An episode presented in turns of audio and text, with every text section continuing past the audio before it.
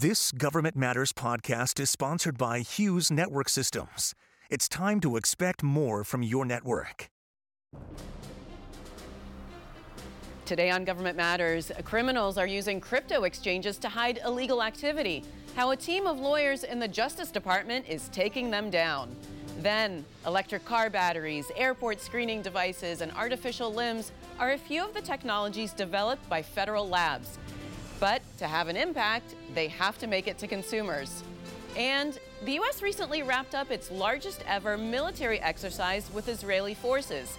We discuss its significance, lessons learned, and the impact it could have on U.S. relations in the region. Government Matters starts right now. From Washington, D.C. and around the world, this is Government Matters with Mimi Geerges. This is Government Matters, the show that delivers insights on federal government programs, people, and operations. I'm Mimi Geerges. The DOJ recently arrested a top executive from Bitzlato, a cryptocurrency exchange that allowed criminals to profit from ransomware, drug trafficking, and other illegal activity. Eun Young Choi is the director of the department's National Cryptocurrency Enforcement Team. Eunyoung, welcome to the program. Thanks for having me, Mimi. So, explain what happened in that uh, Bitzlato case. What what was the crime? How did you guys respond? Sure. As we allege in our charging instrument there, Bitzlato was an illicit cryptocurrency exchange that did not do what it was required to do under U.S. regulations. In fact, it was not licensed to operate, even though it did have U.S. customers in its in its base, and it did not follow the regulations that are required under the Bank Secrecy Act, including having things like a robust anti money laundering program and know your customer policies. Now, what does that mean really? It means that anyone on the internet who wanted to launder funds could go to Bitzlato and provide literally no identifying information about themselves and transact millions of dollars. As we allege in our complaint, uh, Bitzlato uh, facilitated billions of dollars worth of transactions, including 700 million with Hydra, a darknet marketplace that we took down last April with our German counterparts. And so, in our view, it's a pretty significant enforcement action, both because we worked with our domestic partners at the United States Treasury and using their tools and enforcement mechanisms, as well as with six different international partners led by the French um, to do arrests and enforcement actions and searches across Europe, as well as take down their digital infrastructure that allowed the, uh, the cryptocurrency exchange to persist. So, tell me a little bit more about this uh, dark web platform called Hydra Market. Um, they, they were involved in this. What, what role did they actually play with Bitzlato? As we allege, uh, Hydra was a darknet market uh, marketplace that existed um, that sold all sorts of illicit contraband, including narcotics. And when we have set forth in our complaint is that at least $700 million of illicit transactions occurred between Hydra, the marketplace, and its users, as well as Bitzlato, which means it helped facilitate the transactions that were happening on Hydra. We say darknet marketplace, that just means it's a marketplace that's on the hidden web um, where there's technology used to try to hide the true identities of the folks that are using that. So, how significant is this case? In our view, it's quite significant for two different reasons. One is that it was it highlighted the tools that we can use across government um, domestically in order to disrupt ongoing criminal activity. So, in this case, as we mentioned, we arrested the um, the operator, the founding operator and majority shareholder who happened to be in Miami. He is a Russian national who was living in China for quite some time. The entity itself was registered in Hong Kong. Um, uh, as a result of its analysis, Treasury decided to designate it as a primary money laundering concern for Russian illicit finance, given the amount of ties it had with Russian criminal and illicit finance activity. And in addition, we partnered with our international partners because the people who were operating it were really throughout the world. Um, they were in at least three different European countries. Um, we had six, as I mentioned, six different law enforcement partnerships with um, European authorities coordinated through Europol, and we had to take down the servers and the infrastructure that was located in Europe at the time. Yeah, there's a lot of countries involved in yes. this. I mean, how are you coordinating all those different pieces with different countries and they have different different laws, they have different, I mean, structures. That's what makes this uh, a notable achievement for us. It's the blueprint and the role that uh, sort of the model that we want to use going forward. Um, the way that we do that is to just continue to, uh, to build strong partnerships. We've been working in the cryptocurrency space in the Department of Justice since the advent of cryptocurrency, and even before that, on international takedowns involving digital assets. And so we're at a place where we know who the, our partners are who can do this type of work, and instances in which we know that there are countries where we see a rise of illicit activity relating to digital assets. We're making sure that we can build strong partnerships with them and teach them the ways of how to investigate these crimes. So it's not, um, so we can be sort of forward leaning in our approach when we see a digital asset crime touch in a jurisdiction that we have partnerships with, we can go to them and say, you should take the lead. And that's a, part, that's a model we use in Hydra as well. We were investigating Hydra. We realized that there were significant ties with uh, the German jurisdiction, and they are excellent law enforcement partners, so they could take the lead on parts of that operation. Similarly, in Bitzlato, the same with our French partners. They are excellent at this type of work, and we knew that we could reach out to them to get the job done. So, Eunyoung, what is it about digital currency that lends itself to criminal activity? Sure. I mean, I think it's like any other type of technology. It can always be exploited by bad actors. There's some specific factors that are built into the technology that we think help facilitate its use in criminal activity. Among them is that it's created to avoid, it, or it was created to avoid financial intermediaries and allow for cross-border transactions that happen quite quickly without the capacity to reverse those transactions. So that means if you're a victim of a crypto crime, even if you realize that you've become a victim quite quickly, there's no way to reverse the transaction once you've sent that money. And so we're trying to develop ways in order to combat the sort of international aspect of cryptocurrency to make sure that everyone within the department who works these types of cases has the competency to understand how to follow money through the blockchain and knows all the authorities and the tools that we have both within the DOJ and with our law enforcement partners and also with our federal um, partners like Treasury. Just very briefly, tell me a little bit about the, the team, the National Cryptocurrency Enforcement Team, and what you're responsible for. Sure. It was set up by the Department of Justice in late 2021. I was appointed as its first director about a year ago in February of last year. And the purpose of the team was a recognition from the department that we're now seeing digital assets touch upon all of our types of investigations in the criminal sphere, be it drug dealing, be it cybercrime, be it uh, fraud against the American consumer retail public. So we needed to make sure that we had a group of centralized subject matter experts drawn from, from cr- across the uh, department who specialize in money laundering, cybercrime, fraud, and a variety of other types of tools who know how to do these cases to try to not only specialize in doing these types of disruptive activities that are about um, these platforms, but also to try to help train our workforce to do this job better. Eunyoung, thank you so much for joining us. Great, thanks for having me. Coming up, an invention can't do much if it's stuck in a lab. How federally developed tech reaches the marketplace. Stay with us.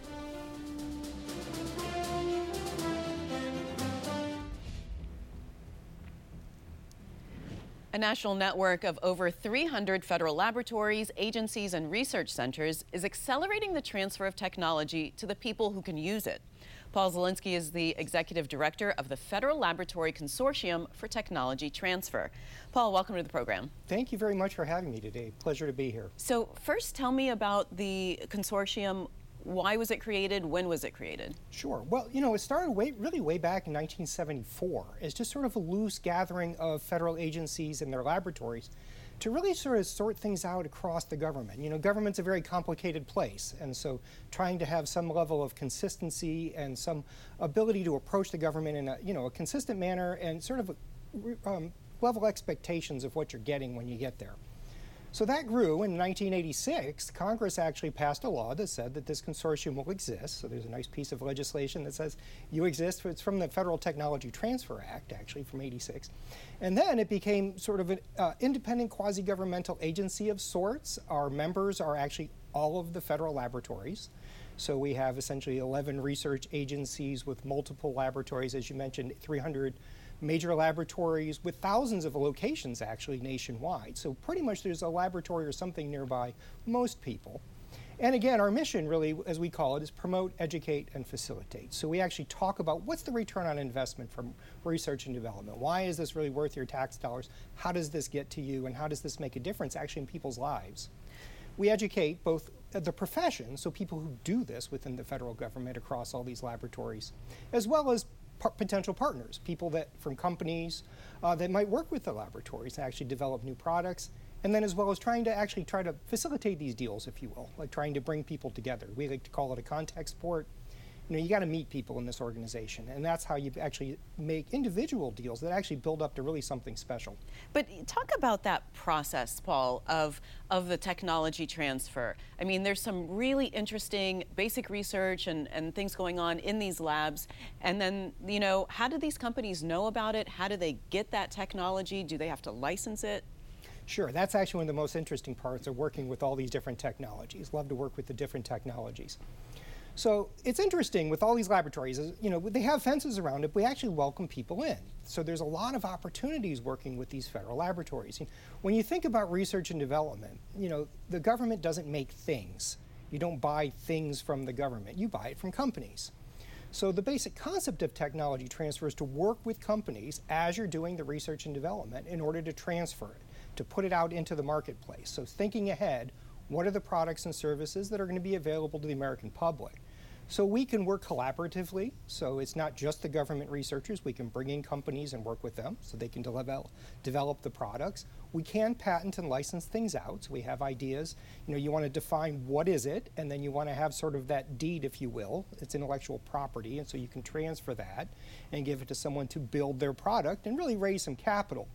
You know, when you think about investment in research and development, the government's about a third of the U.S. research and development investment is, you know, for the billions of dollars that it is. But about two-thirds of the R&D capital really comes from private industry. And so this is a really important collaboration between the government laboratories and private industry as well. And there's also the ability for companies to use the facilities at federal labs. I mean, so yeah. so they can just kind of come in and say, look, I, I need to test some things or I need to um, how, how does that work? Absolutely, and that's actually one of these huge advantages. You know, these are facilities that were built obviously within different agencies for a purpose. They all have a purpose and a mission statement, so that's what they're working at. But we have some tremendous facilities and capabilities at these laboratories at all, all sorts of different fields of study. You know, if you think about it, we've got anywhere from defense, NIH, and all the healthcare, environmental work, uh, agriculture, space travel with NASA, all these different areas. And we have experts. But we also have a lot of really unique and interesting facilities, test beds that are available for people to work with, uh, different ways to collaborate. We even have things that are called user facilities that are actually specifically set up so that companies can come in and use the facilities actually for their business development and actually to make products in some cases. So give me some examples of some of those technologies that have been successfully transferred and are making a difference in people's lives. Sure, and we actually have a really neat thing in our website called Lab Tech in Your Life. And the whole point of this is that these things aren't some thing that you've never heard of, but they're actually products that you actually use every day. So things like memory foam mattresses are a good example. You know, this comes from launching space vehicles, from putting humans in space, from NASA. Uh, we've got, and one of the things we talked about from a long time ago, but it's something as simple as Siri, which is actually an information overload piece that was developed out of DARPA. Uh, we've got lots of other interesting things. You know, I like to talk about some of the ones that actually come from where you don't expect them. We had a uh, coating that went on heart stents. Now, heart stents, you would obviously think that this is something that comes from a place like NIH, but it really didn't. In this case, it came from a fossil energy lab. It was a drill bit. It was actually a non-corrosive coating. Now, this thing sold billions of dollars worldwide. It's in a lot of people as a heart stent. But you know, there's different parts of this, and they all build up. So, you know, when you think about technology, there's lots of different components for different things. And so all of these things, you know, it's a matter of pulling them together. And a lot of times they're improvements over existing products as well. Paul, I don't want to run out of time before you tell me about the annual awards that you hold. Sure. Thank you very much for asking about that.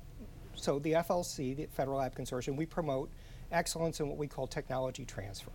So we're trying to have some great examples of how labs are making a difference in people's lives. So uh, we do an annual award ceremony, which is really recognizing and trying to promote this ideas to our laboratories. And we recognize in a lot of different categories.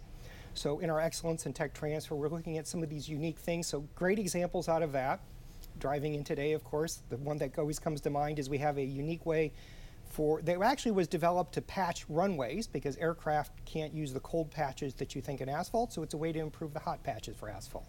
So we want to transfer that actually to improve roadways, but also things like um, different ways to control uh, multi drone systems at the same time, as opposed to one operator per one drone, or looking at uh, how you would use closed captions within a building for um, homeland security type of issues. And many, many more. And many more. I could go on and on.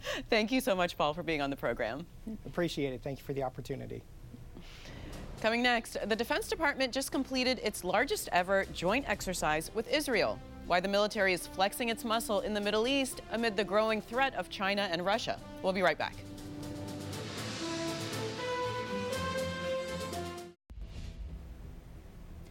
The U.S. military and Israeli defense forces have been training together for more than 20 years. This year, though, it conducted its first ever Juniper Oak exercise. It's the largest ever joint military exercise in Israel. Jonathan Lord is a senior fellow and the director of the Middle East Security Program at the Center for a New American Security. Jonathan, welcome. Thank you. Before we talk about the exercises, we need to talk about uh, a reported Israeli drone strike on an Iranian facility. What happened? What's going on there? And was the U.S. notified about that? All good questions, Mimi. Uh, over the weekend, uh, it is being reported that the Israelis launched a drone strike into Iran, which struck a weapons production facility in Isfahan. Uh, there are various reports on how much damage was being done. The Iranians have said uh, minimal damage, the roof was damaged. Uh, other reports are saying the damage was much more significant. Uh, but what is significant is this facility is used reportedly to build the uh, killer drones, the loitering munitions that we've seen used in Ukraine and that have been proliferated to other Iranian proxies in the region for years now. And did the U.S. know about this beforehand? Well, that's a great question. That's really the key question. Uh, the timing of this is certainly very significant. Uh, last week, U.S. and Israel participated in the largest, most complex joint military exercise in the history of the U.S. Israeli security relationship.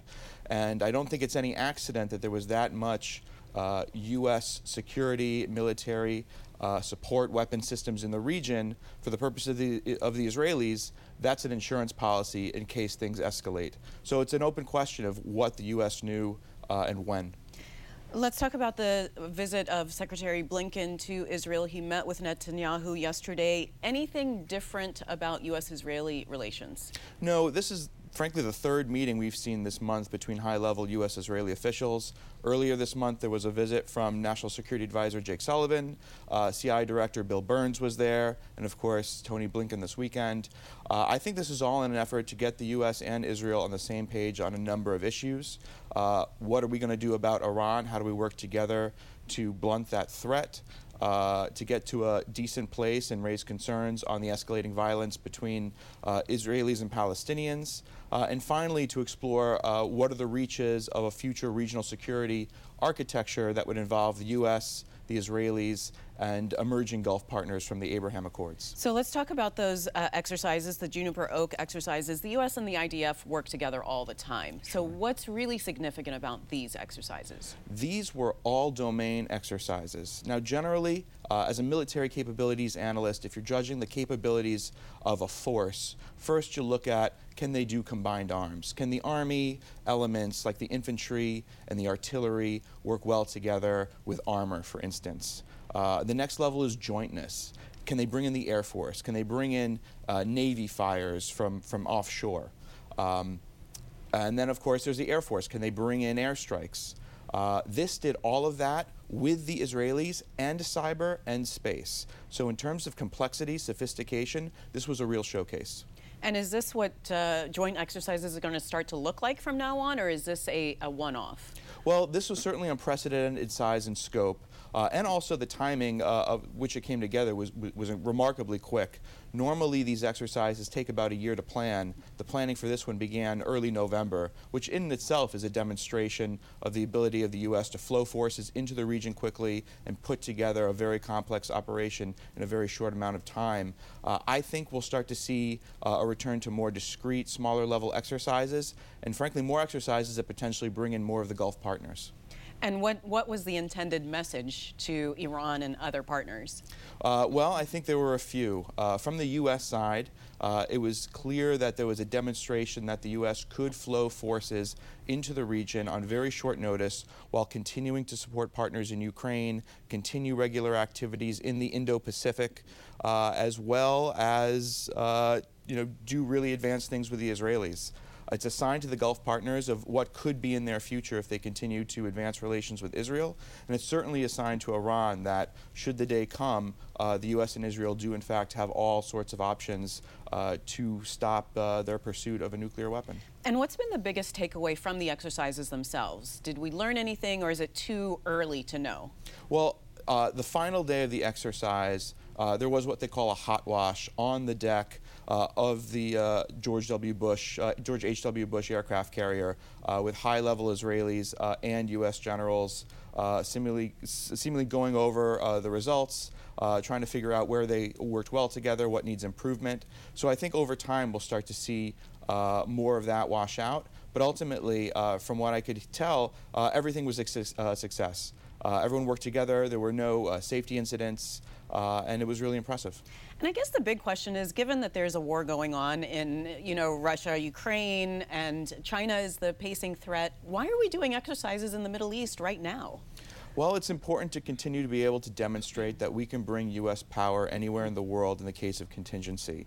Uh, it's a reassurance to our partners, especially as we potentially consider drawing down our permanent uh, military presence so we can actually focus more on building capacity uh, to deter those threats both in Europe and China and Asia largely.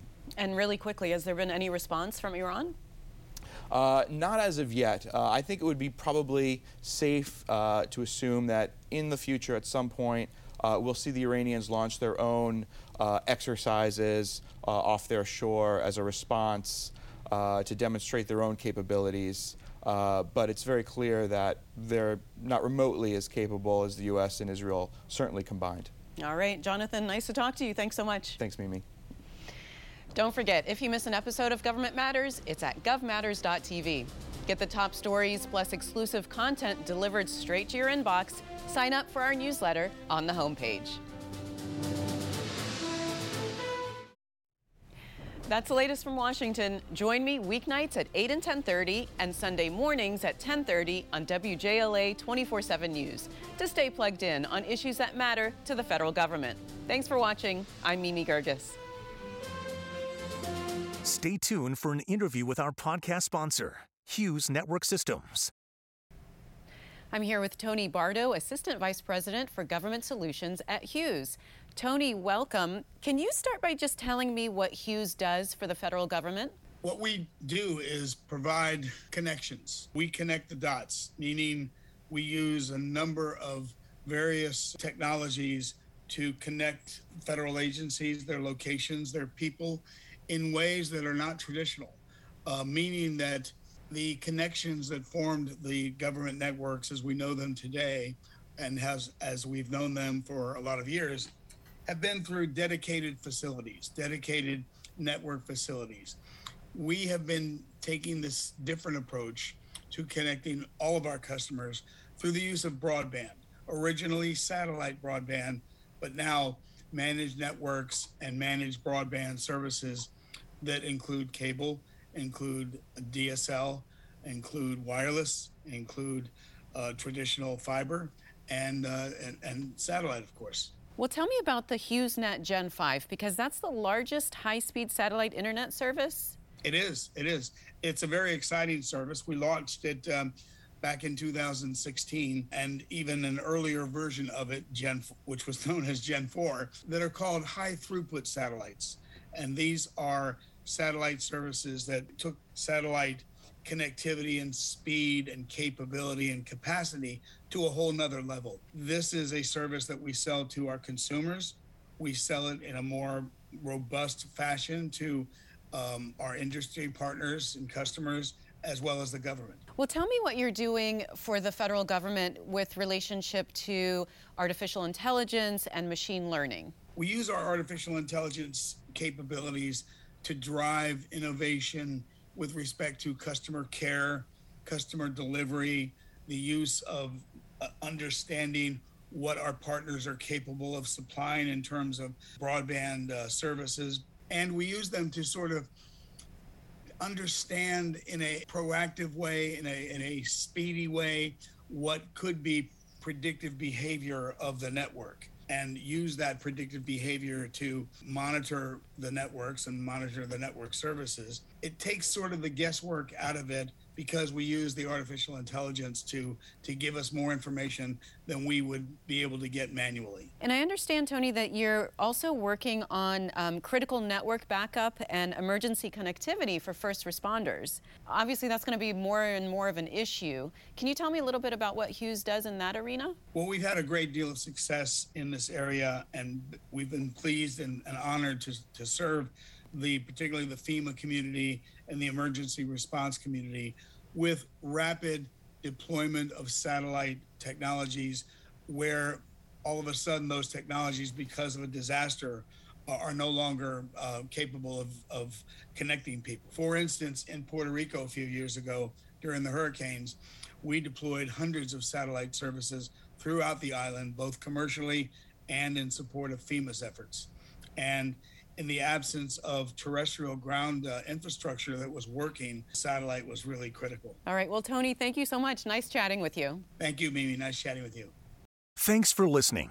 Our daily show is produced by Katherine Roloff. Our managing director is Jerry Foley. Christy Marriott leads our technical crew. Our web editor is Beatrix Haddon.